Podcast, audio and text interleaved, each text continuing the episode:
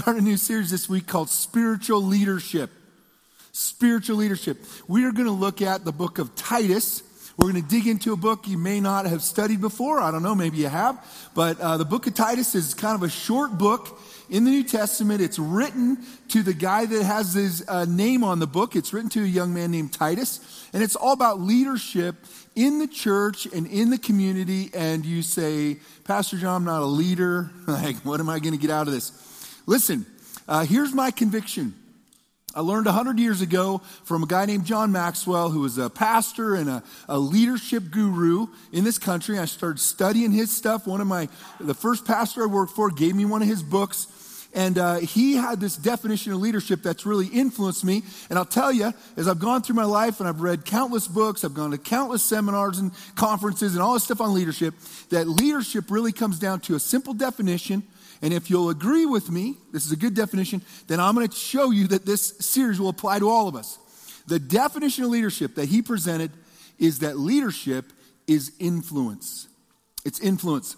That's what leadership is. So being a leader means that you are an influence on someone else. Okay, so if that's a correct definition, and it is, all right? And like Paul said, those of you who disagree, God will confirm, you know, he'll convince you at some point that I'm right. But, but here's the deal uh, it's influence. And so if it is influence, then the truth is that all of you, all of us, are an influence on someone. There's someone who is watching your life, they're watching what you do and how you do it and, and they're going to make decisions about what they're going to do based on what they see you do. Now, that can be a little scary. If you didn't know that somebody was watching you, I'm sorry to break the news to you, but I guarantee you somebody is. I, I promise you, if you think about your own life and the decisions you've made, there are times that you were watching somebody and they might not have even known that you were watching them. But because of something they did, because of the way they did it, you were influenced by them and you made a decision about your life because of what you saw them do. Well, the same thing's true of you. I don't care how old you are. I don't care what grade you're in. I don't care uh, what position you're in in life. I don't care what your role is in the community or in uh, the place you work. The truth is that there is someone watching you and you are called by God to be an influence in the world. You know, Jesus told um, when he preached uh, to the multitudes that came and listened to him, he said, Listen, you guys are supposed to be the people of God. He was talking to the Jewish nation, all right? But I'm talking to the church today, people that claim to be Christians, that are followers of Jesus. The truth is that if you are a follower of Jesus, Jesus said that we are supposed to be salt and light in the world. Salt and light. We're supposed to bring seasoning and flavor to the world, and we're supposed to bring light to illuminate the darkness. And I don't know about you, but I can certainly recognize we live in a time where spiritual leadership is desperately needed. Our world needs people living in it who are following God and are living for God and who can help other people see how to navigate a world full of pitfalls, full of um, uh, uh, pulls and directions that are just wrong. They're going to harm them. And so the call on you to be a spiritual leader is very important. And so I want to urge you that you really have been called by God and designed by Him to be a leader.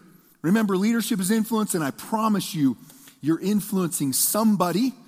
And the second piece of it is don't underestimate that influence. Don't underestimate the influence you have. Your influence may be over a younger sibling, it might be influence over some friends or influence within a group of friends or maybe coworkers. Your influence might be over your spouse, your children. You may have a position of leadership in a maybe you run a business or maybe you're a leader in the field of education or in the medical field. I don't know. All I know is that you all are placed in a position where you're going to influence other people. And if you're influencing a lot of people, then obviously it's very important, and it's more important that you grow as a leader and that you are growing as a spiritual leader so you can be an influence for good in our world and an influence for God. I know some of you are pushing back on me still, even though I presented a great case that you're all, this, this series is going to apply to you. Some of you are like, no, I don't want to do that. There's like uh, the girl that was filling out a college um, um, application, right? She wanted to get into a school and she was really, really wanting to get into school. She's going down the list, answering the questions, and she's doing a really good job. She's feeling good about it. And then all of a sudden she gets to a question and her heart kind of drops. Uh, she just has a sinking feeling inside because the question is, are you a leader? And because she's a conscientious kid and honest, she had to say, no, I'm not a leader. Well, she sent in the application and she was kind of bummed. She didn't really expect to hear back from him. But in a couple weeks, she got a return letter. And uh, the response on the letter said, Listen, um, we've evaluated all the applications we got for next year's uh, semester. And so um, we realized in reviewing the applications that we have 1,452 leaders, and we thought it'd be important to at least have one follower. And so we're inviting you to join our, yeah. Hey, listen, uh, we live in a world that says you need to be a leader. We've raised a generation to say, be a leader, be a leader. And listen, it is important that we can live independently, that we can set the pace, you know, and so we want young people to grow up, to be leaders. But, you know, uh, um, maybe a, a secret that's not always talked about enough is that if you're really going to be an effective leader, if you're really going to be good at leadership, if you're going to be a good leader, you know what's required first? It's that you learn how to be a good follower. There's a lot of people that have aspirations to be leaders.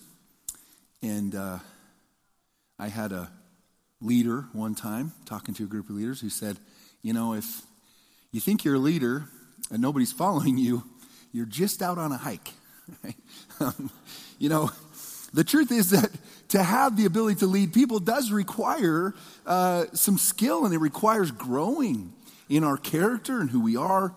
And I find that without being a good follower, someone might have the ambition and they might have the confidence and they might think they got the ability to lead, but they're really not going to be very good at it. And so it's really important that we take the words of Jesus seriously when Jesus said, if you want to be my disciple, you need to take up your cross or you need to uh, deny yourself, right? Put aside your own agenda, take up your cross daily, and follow me. And in doing so, Jesus is saying, listen, by following me, I'm going to teach you how to live, and your life is going to be transformed to the point that you can really represent me in the world. Maturity and leadership comes from submitting to another person's leadership and to living under and being trained and, and uh, corrected, even, and sometimes confronted about things. We need those kind of influences in our life. And so, uh, my prayer as we look at this series on leadership is that we, uh, we kind of raise the temperature in our church and hopefully in our community on leadership in general and the importance of it, and that we need to, uh, we need to place ourselves in a position where we're under someone's leadership. We want to put ourselves under good, healthy leadership, but we need that because we all need some direction in life. You know, last fall when we had our fall campaign, every year we have a fall campaign, and so that becomes our theme for the year. And last fall, our series, our campaign was called Be the Church. And we had a focus in on kind of a vision for our church of who we need to be and the direction we need to go. And our little, our little vision statement was that we want to be a church that's healthy, that's unified, and who's firing on all cylinders. And so we recognize that we're not there, right? But that's the direction we want to go. And so that gives us a, a, a, focus and it makes us pay attention to are we getting healthy? You know, are we, are we getting more unified? And are we firing on all cylinders? And we went through the six cylinders that the church um, is supposed to accomplish and be about. And so uh, I recognize that if that mission, if that vision is going to come true, it all starts with leadership. It all starts with leadership a saying around this church for many, many years has been uh, as the leaders go, so goes the church. And so, if the church is going to be healthy, the leaders need to be healthy. If the church is going to be unified, the leaders have to be unified. And then, if we're going to be accomplishing this work together, this mission God's called us to, then we need to be, um, we need all to be taking steps to grow in accomplishing and, and focusing on the mission God's called us to. And so, this series, we're going to focus on leadership again, if you have your Bible and you want to turn to Titus chapter 1, that's where we're going to start. But this book is written to a young man named Titus. He was an apprentice of the Apostle Paul. The Apostle Paul's, we'll talk about a little bit today, was just a powerhouse uh, of faith and of leadership. And he uh, single handedly, in a lot of ways, advanced the mission of God in the world. Uh, he, he moved it forward. It was such a powerful force. And yet, the truth is that he is giving some leadership responsibility to this young man named Titus. And uh, when he starts off this book the, book, the first thing that he focuses on is that healthy church leadership has, has um, God's authority. Healthy church leadership has God's authority. And so we want to look at the, the first uh, few verses of this chapter, Titus chapter 1. Follow along as I read the first four verses. This letter is from Paul, a slave of God and an apostle of Jesus Christ. I have been sent to proclaim faith to those God has chosen and to teach them to know the truth that shows them how to live godly lives. This truth gives them confidence that they have eternal life, which God, who does not lie, promised them before the world began. And now, and uh, at just the right time, he has revealed this message, which we announce to everyone.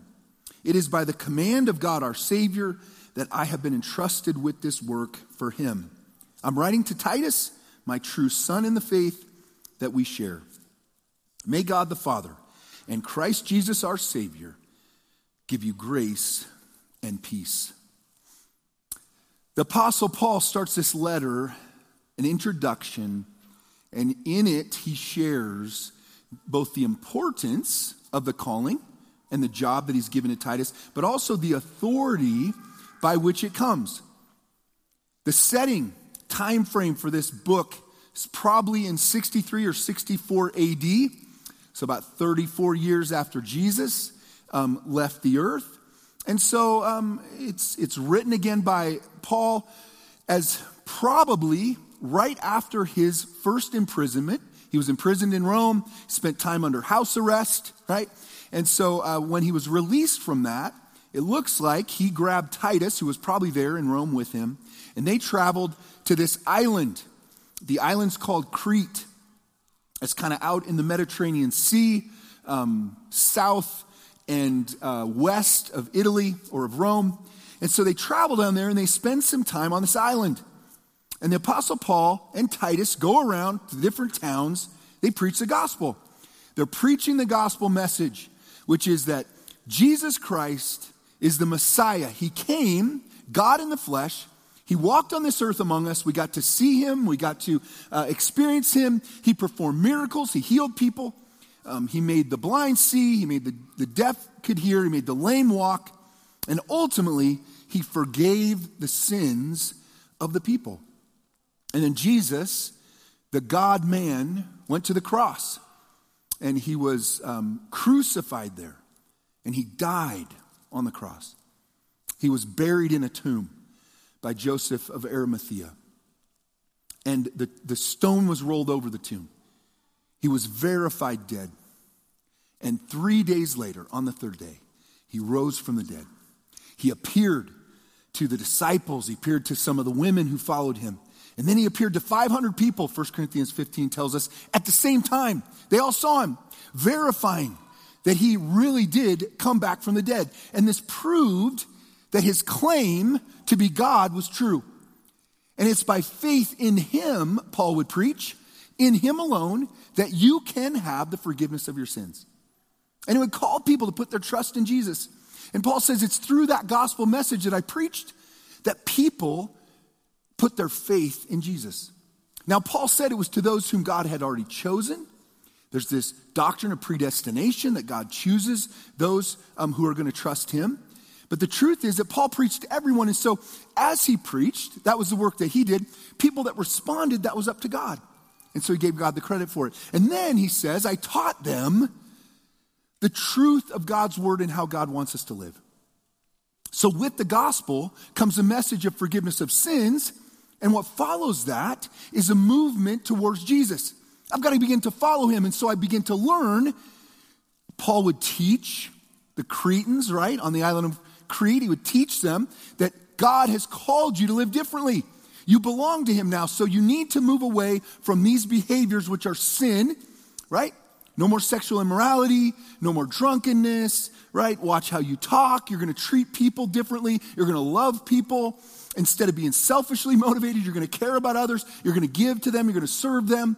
All this stuff Paul would teach him. And he said, all of this led to godly living. So all of a sudden they're called to be a Christian and to follow Jesus and put their trust in him. And then Paul would teach them how to see their lives change and they would begin to live differently. And he said that transformation that they experienced resulted in their confidence that they were saved and they were going to spend eternity in heaven with God. And so he says, This is how I went about it, and I had the authority of God to preach this message. Paul was this powerhouse of leadership, as I said. He had laser focus on one thing. He lived to advance this gospel message. He lived to promote Jesus and to teach others about what Jesus had done and who he was. Now, Paul wasn't always that guy, right?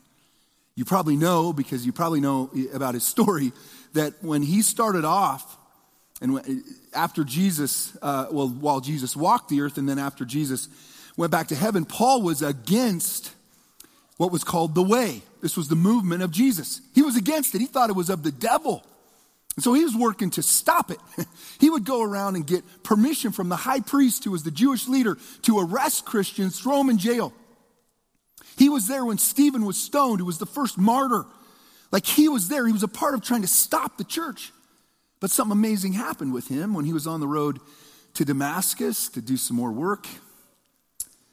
Jesus had an encounter with him, and he he appeared to him, he struck him blind, he knocked him off his horse, and he had a little conversation with him.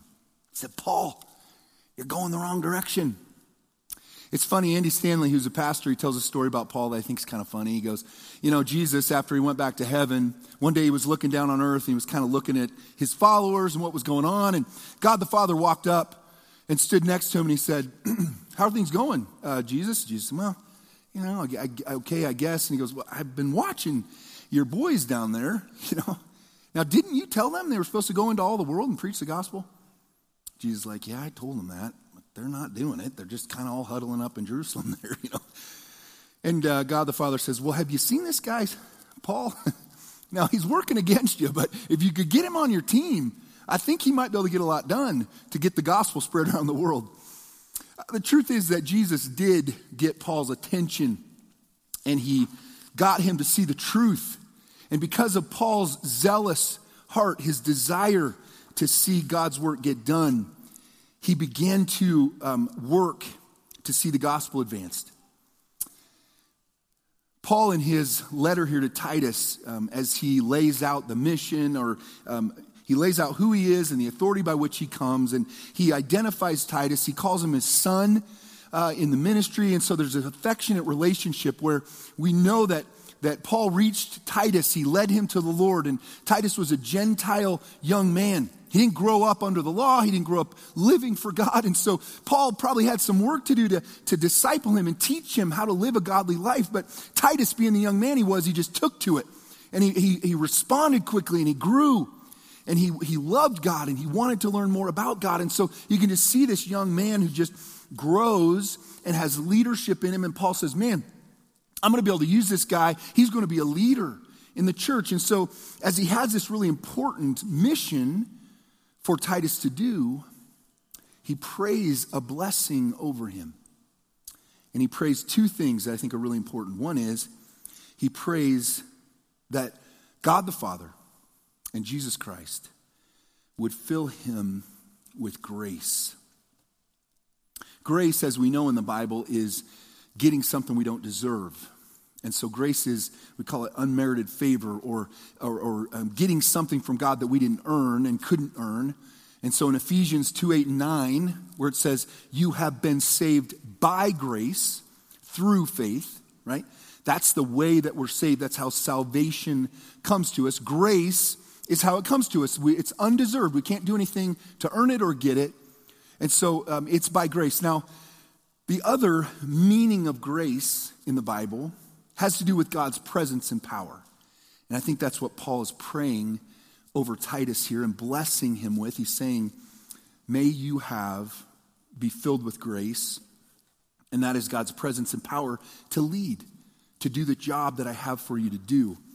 And then he prays peace over him. And peace, I think, is something that we can kind of overlook the importance of it. You know, uh, many of us in our culture and in our world today live with some anxiety, some depression, some emotional issues that really affect how we are able to live. It's kind of a burden that a lot of us bear. As we go through life, we have a tendency to think about the things that are negative, the things that could become negatives. And so we have a tendency to live focused on things that we're afraid of. Anxiety, depression, all that, it has its root in fear. And so it really is fear that we're dealing with. And so it's an issue for a lot of us. And I'll tell you, for Titus, what Paul knew was that if he was going to be effective leader in a difficult situation, he was going to need to have the peace of God reign in his heart. Ephesians tells us that the peace of God guards our heart against doubt, against worry, against preoccupation with things that are not from God. It will steal strength from us to do what God's called us to do. And so, peace really is that psychological, emotional, and spiritual comfort that comes through trusting God that He is the one who's empowering you and I to do the work that He's called us to do, that He's the one that's empowering us. And so, grace and peace are super important for Titus as he um, embarks on the mission that Paul and, and really God is calling him to. You know, leadership in the church is marked by certain characteristics or a certain type of character. And so, as Paul is going to continue in this letter of instruction, he's going to give Titus a picture of the kind of person he should be looking for to be a leader in the church. These are elders in the church, these are the, the men who lead the church. And so, what, uh, what Paul is going to present to Titus is this truth that healthy church leadership has godly character. Titus chapter 1, let's continue reading. Follow along as I read verses 5 through 9. Paul says this I left you on the island of Crete so you could complete our work there and appoint elders in each town as I instructed you. An elder must live a blameless life, he must be faithful to his wife, and his children must be believers who don't have a reputation for being wild or rebellious. A church leader is a manager of God's household. So he must live a blameless life. He must not be arrogant or quick tempered. He must not be a heavy drinker, violent, or dishonest with money. Rather, he must enjoy having guests in his home, and he must love what is good. He must live wisely and just. He must live a devout and disciplined life. He must have a strong belief in the trustworthy message he was taught. Then he will be able to encourage others with wholesome teaching and show those who oppose it where they are wrong. It's a mouthful here, it's a lot going on. Paul writes to Titus and he gives him a picture of the kind of men that he should be looking for as he sets out to appoint leaders in the churches on the island of Crete. Probably he and Paul, uh, Titus and Paul went through and they preached the gospel and they saw people come to Christ in all the towns on the island. And, and then Paul left. He continued on. He had other work to do, but he left Titus to establish leadership. Now, one of the things we recognize is that spiritual leadership brings order to an environment. Leadership is very important for this reason because order is from God. God is a God of order. There's always authority there's always submission to authority and support for authority. You look in the family, right? It's very clear. God says the husband is the leader, the wife is to support her husband and submit to his authority. Like you see this everywhere. And we certainly see this with God. And so in the church, that same model is followed. Leadership provides structure, security. And so it's, it's so important. I've noticed in my life that where there's chaos and confusion and conflict, what I've been able to recognize over the years is the enemy is involved there. um, he's the one that brings chaos, confusion, and conflict. And so, if there's deception, if there's things that aren't right, it's the enemy at work. And so, the Holy Spirit and the Spirit of God brings, again, order. And so, we want to be behind supporting that order. And so, Paul goes, Listen, leadership's so important. And so, here's the kind of men that you need to lead the church. They're going to be able to influence the church in the right direction and establish an environment where the Holy Spirit is at work. And so, first of all, he goes, They're blameless. Now, this doesn't mean perfect not looking for perfect leaders. I hope not. Hope you realize they're not out there. perfect people, they're not out there. So they aren't, we don't get perfect leaders either. So there's some adaptation, there's some grace, there's a little adjustment that we've got to make. But we are looking for leaders that have a good reputation. They, they are living out their faith in the community they live in. Secondly, in regards to marriage, um, the, the Greek here, the, the the Greek itself really has this, it really translates this way that he is the, he's a one woman man, all right? And so we have this issue, and I'm not going to answer it today. Uh, can a man be an elder if he's been divorced, right? Um, there's, there's some room for some flexibility on that, and we really need to get into the scripture and look at it and, and study it. But we do know this that, that um, God is opposed to divorce. That's why Jesus taught to the Jewish culture by the way, that was getting divorced all over the place. He said, God hates divorce, and you shouldn't do it. And so um, he really pushed hard against that. So we have that teaching. Paul certainly confirmed that. But we also know that this was a culture where polygamy, divorce would have been rampant, both in the Jewish culture and the pagan culture. And so finding people that weren't divorced might have been difficult. But finding someone who is moving forward, right? To make a decision to follow Christ is going to live out the teachings of Scripture and is going to be the kind of leader in his home where he's faithful to his wife, where he is loving her as he's commanded to do, and he's setting that example in his home. That's what we're looking for. And so the next piece is his children. His children aren't wild. now, all children are a little wild sometimes, right? So again, let's be, uh, let's be careful what we're looking for here. We're looking for a man who's able to lead in his home, create a environment that has order, right? Where he has authorities, children respect him, listen to him. That takes effort. That takes work. Children don't naturally do that. Maybe your children do, but most children don't naturally do that. So there's some work involved there to bring children kind of under authority, but it's done out of love. It's not done out of, um, the Bible says, you know, fathers don't exasperate your children. So there's not a, a driving and a pushing, but there is a healthy environment. That's what, that's what Paul says Titus is who you're looking for. These are the kind of people you want to lead in the church. Next, he says blameless again. Again, setting a good example. People in the community and people in the church recognize this is a person that's living for God. Next uh, qualifier, they're not arrogant. In other words, they don't think more highly of themselves than they ought to. Arrogance is found a lot in people that want to be leaders. And so that's a big character trait you got to be careful for and watch out for. Someone that's overambitious or thinks they can do it. Be careful, right? We're not looking for somebody that's arrogant. We're looking for somebody that's humble and that's teachable. Next, not quick tempered. Not quick tempered. This has to do with emotional maturity. When I don't have, when I have a quick temper or uh, can't, um, you know, control that part of my life, when I just go off on something, it gets me. Okay, there's a sign there. Probably we need to look into that, what's going on. But really, at its simplest description, that's just emotionally being emotionally immature. I don't have control or a handle on my emotions. We cannot control how we feel about things, but we do have a responsibility about how we respond to things. And so if I'm quick tempered, it just means I've got to grow up emotionally. We're looking for leaders to be people who can set a tone and have that emotional maturity. They've grown to that level where they're not living according to their emotions, but they're really reacting and responding by what's right, not just by what they feel. Not a heavy drinker. Kind of seems um, to go without speaking, but not somebody that's overindulging, getting drunk, or is a drunk that's not a person who's under control and has um, uh, their lives pointed at Jesus and following him. Not violent, so not aggressive, not given to fighting or again, an overuse of frustration and anger to deal with situations. Not dishonest with money. They're fair. They don't cheat. They pay their debts. They, they handle things appropriately. How about hospitable?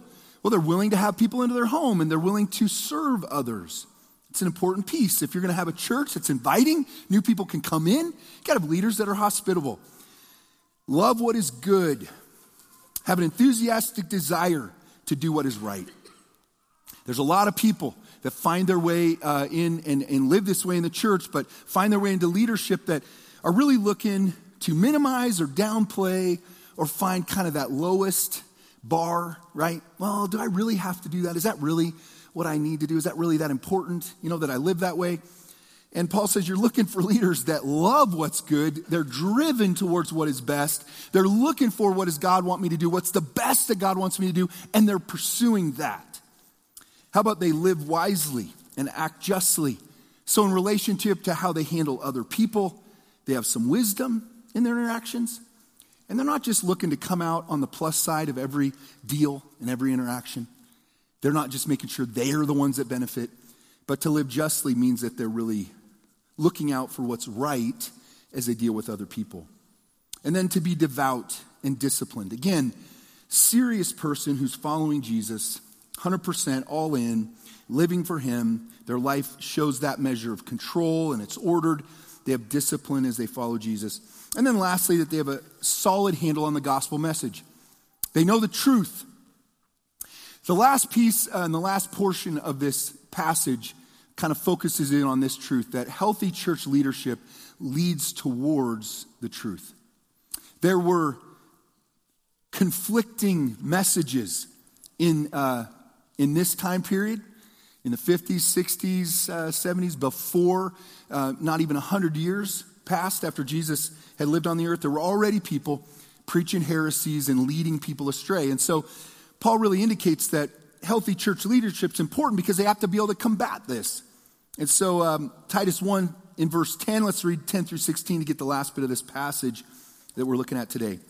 He goes on to say, For there are many rebellious people who engage in useless talk and deceive others. This is especially true of those who insist on circumcision for salvation. They must be silenced because they are turning whole families away from the truth by their false teaching. And they do it only for money. Even one of their own men, uh, one of their own men, a prophet from Crete, said this about them The people of Crete are all liars, cruel animals, and lazy gluttons. It's true. He says, So reprimand them sternly to make them strong in the faith. They must stop listening to Jewish myths and the commands of people who have turned away from the truth. Everything is pure to those whose hearts are pure, but nothing is pure to those who are corrupt and unbelieving, because their minds and consciences are corrupted. Such people claim they know God, but they deny Him by the way they live. They're detestable and disobedient worthless for doing anything good. Paul kind of doesn't always have filters when he's talking. He lays it out the way it is. Uh, he's pretty direct here, pretty harsh in a way, but truthful. Like Titus, you got a rough group of people to lead here. All right? They're, they're, they've got some harsh behaviors. They're going to be tough to deal with. And so you're going to have to, you know, buckle up, put your spurs on, like get ready for this because it's not going to be easy. But you have to go in to a tough situation and you're going to have to confront people. You're going to have to deal with tough issues where people are resistant. They don't want to follow. This is the kind of people on the island of Crete. It's all right, Titus. God's with you. I prayed for grace and peace so you would trust God as you went and embarked on this difficult journey. But the importance of church leadership is there in correcting when people get off base. Sometimes correction is hard, sometimes it's easy. Just depends on the person, how we're wired. We kind of get the leadership we require. We can be easy to correct or we can be hard to correct. The point is, Paul says, You got a tough job here, Titus, but I'm empowering you and I'm, I'm praying for you, and you have the ability to do it. You need to choose men to lead the church that can handle this. Um, it's absolutely essential in our world that we have church leaders who can identify false teaching, who can identify when someone is encouraging others to go off base and to leave what the scriptures say. Paul talks about that group that um, believes that circumcision is required for salvation. Who's he talking about there? Well, it's a group called the Judaizers. They were a sect of Judaism. They believed Jesus was the Messiah, but they also believed that you needed to follow the law if you were going to be saved. And so they taught all kinds of things. They would follow Paul as he went around and preached the gospel and lead people to Jesus, and he, they'd get involved there and convince people and try to convince them that he hadn't taught them the whole truth. They needed to do something extra. And so then they would present their case, and people listened to them. And he said they're selfish in motivation, they're just after it for the money, but they got to be stopped. And so the leadership in the church need to be able to stand strong for the truth. You know, we have the same issue today in our world. And I think about what are the what are the encroachments on the church? What are the attacks on the church? Where is it that people are pulling people away from what the Bible teaches? And you probably have some idea. If you're on the internet at all, it's certainly a world full of that. But it's not new. It's not new. I was talking to my oldest daughter this week, and she was talking about the deconstructionist movement in the church. And maybe you've heard about it, maybe you haven't, but a lot of young people are kind of deconstructing or tearing down, in a sense, the church, trying to get it down to what, what does it really mean to be a Christian? What do you really have to do? The problem is in doing that, which, by the way, is not a new, a new uh, practice, it goes back a long ways. But in doing that, many are trying to leave the core teachings of Scripture and say, well, we don't really have to, we don't really have to teach that. We don't really have to preach that. It isn't really required that we follow this teaching. Maybe it was cultural or they, they're finding ways around it or to eliminate it. Now, the church in America has been under that pressure for a long time.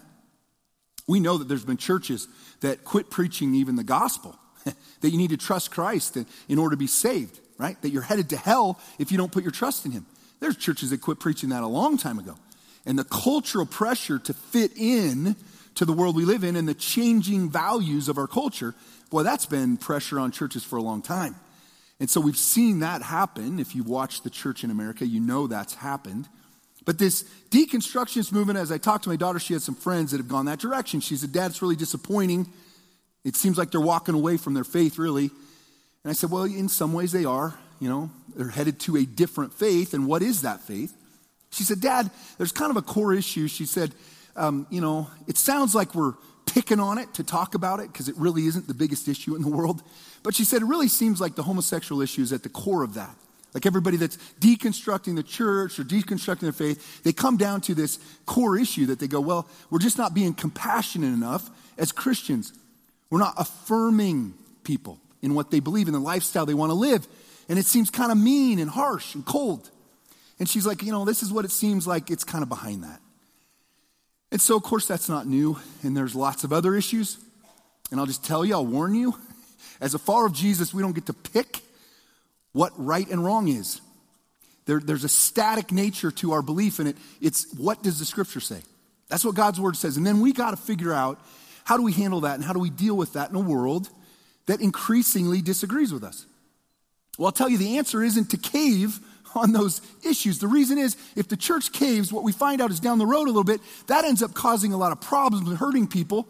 And we kept standing on the truth so we could help people. We become like the doctor who meets with the patient and says, Well, you know, you've got, uh, you've got some blood issues. Um, your blood sugar's high, and uh, you know we need to manage that. So you need to watch your diet, and you're going to have to deal with some insulin. You know, and, and, instead of doing that, the doctor says, and the, and the patient says, "Well, I really, I really like sugar a lot. Like, I like sugar. I don't want to quit eating. It makes me feel good to eat it. And so, what does the doctor say? Well, gee, I hate to be harsh. Seems kind of mean to push on you. So, okay, go ahead and keep eating sugar. Don't worry about it. It'll all be fine. That's malpractice, right? That's not compassion. So, as spiritual leaders who represent God in the world, I need you to know it's not compassionate to affirm somebody in the direction they want to go if God says it leads to death. That's not compassion. That's called abuse and hate, right? And so, real compassion is to love the world around us, to stay strong and to hold on to what the Bible says, even if we don't understand why, and to love people. Our job is, is not to get everybody to quit sinning. That's not our job. Our job is to preach the gospel and to love people and to serve them and to help them walk into a relationship with Jesus, which is then going to lead to their sin and their lifestyle being addressed. We're not the moral police in the world. We don't have to be. We're supposed to live for God and live differently and then love the people around us. But I want to encourage you the authority of God's behind you if you stand on God's word as a spiritual leader in our world and you help people understand when they have questions hey, this is what God's word says. And because it says it in God's word, that means God says it and I know it's right. I know it's what's best for you. And so we were called to this. If it was easy, anybody could do it. it's not easy, but you're called to it by God. He's the one that's behind you and with you. And so I want to encourage you to stand strong, continue to walk by faith in the world we live in, grow your leadership ability. You know, we have an event that we're bringing back to this area this year. Um, the pastor at Westway, and uh, we're going to go together to host this and to, to really help see it happen. It's going to happen in August. First week of August, it's called the Global Leadership Summit. It's a leadership opportunity that's put on by churches. It's church leaders that have put it together. It's a lot of pastors involved, but they'll bring in leaders from the business world and from um, government all over the place. It's a great opportunity to grow your leadership ability. You can, you can invite those that you know and work with, and businesses uh, can, can sponsor it and be a part of it. But I just want to encourage you because you come to Mitchell Berean, you can get a pretty significant savings on it. But it really is just about growing yourself as a leader. When Mary and I went to the event last year, we were so encouraged um, by what was said there and what was taught there. And we need some encouragement. we live in a time that's very difficult. And so, whatever it is, I just, you can call the church office, get information about it, but whatever it is, I want to encourage you leadership is influence. And you are placed in this world to influence people for God. God, thank you for your calling on our lives. Thank you for the way that you believe in us and you really call us to higher standard of living. You call us to be examples in this world for you, to move our lives towards greater and greater obedience to you, greater devotion to you. God, I just pray that this list of qualifications, that every man and even every woman in this church would aspire to live at that level as a follower of yours. God, would you continue to move us forward to be the influencers in this world that you want us to be? We pray this in Jesus' name. Amen.